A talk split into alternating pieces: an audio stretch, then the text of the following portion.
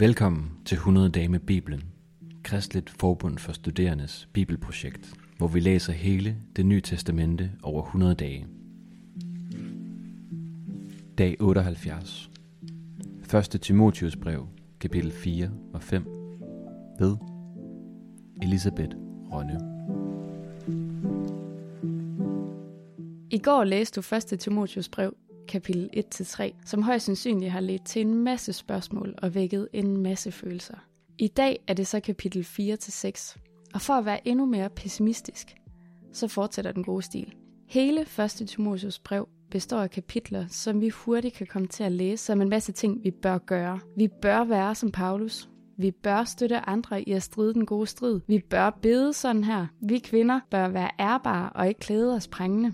Gøre gode gerninger, som det sømmer sig for kvinder. Leve i stilhed. Vi bør være ædruelige, besindige, værdige, gæstfrie, gode lærere. Ikke drikfældige, voldsomme, men milde.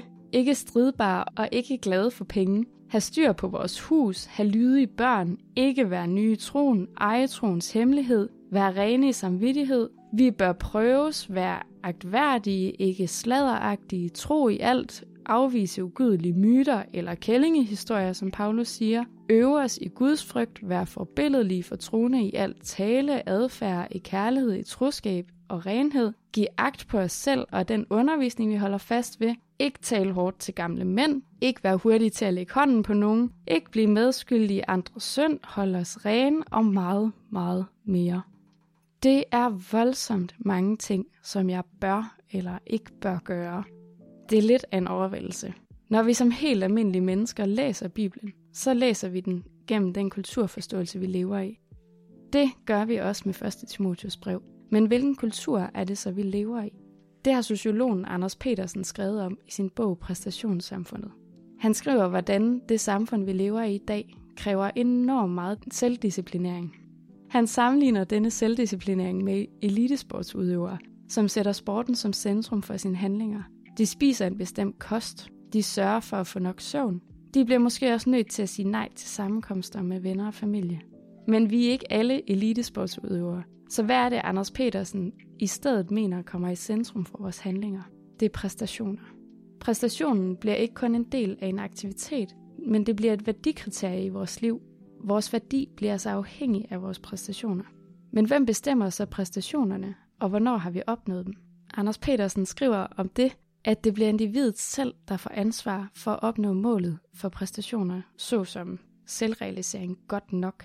Herudover skriver han, hvordan normalitetsbegrebet er blevet indsnævret, og at det normale i dag handler om at være unik og opnå det unikke, optimale og så skabe personlig succes.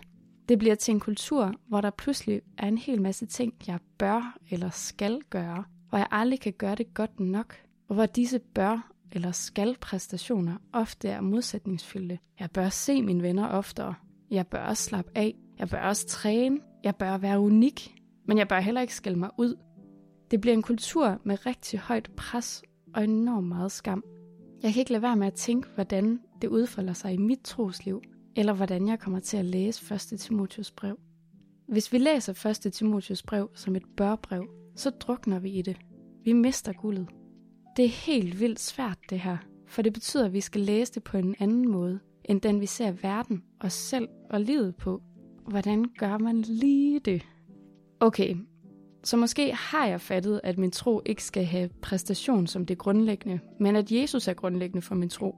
Men jeg bør stadig se mine venner mere, og jeg bør også optimere min præstation i skolen, og jeg bør også stadig lægge den perfekte, uperfekte video på TikTok.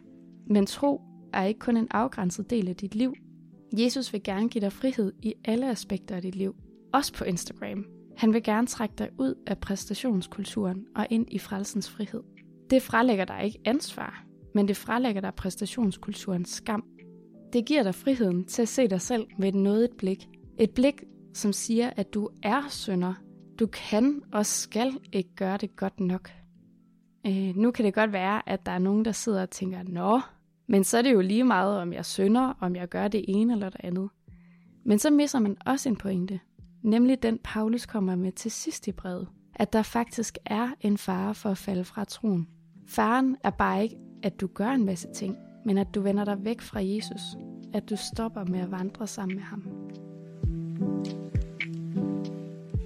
Hvis du har lyst til at følge vores læseplan, eller har lyst til at støtte vores arbejde med at formidle Bibelen, så gå ind på kfs.dk/100-dage, eller følg linket i episodebeskrivelsen. Tak, fordi du lytter med.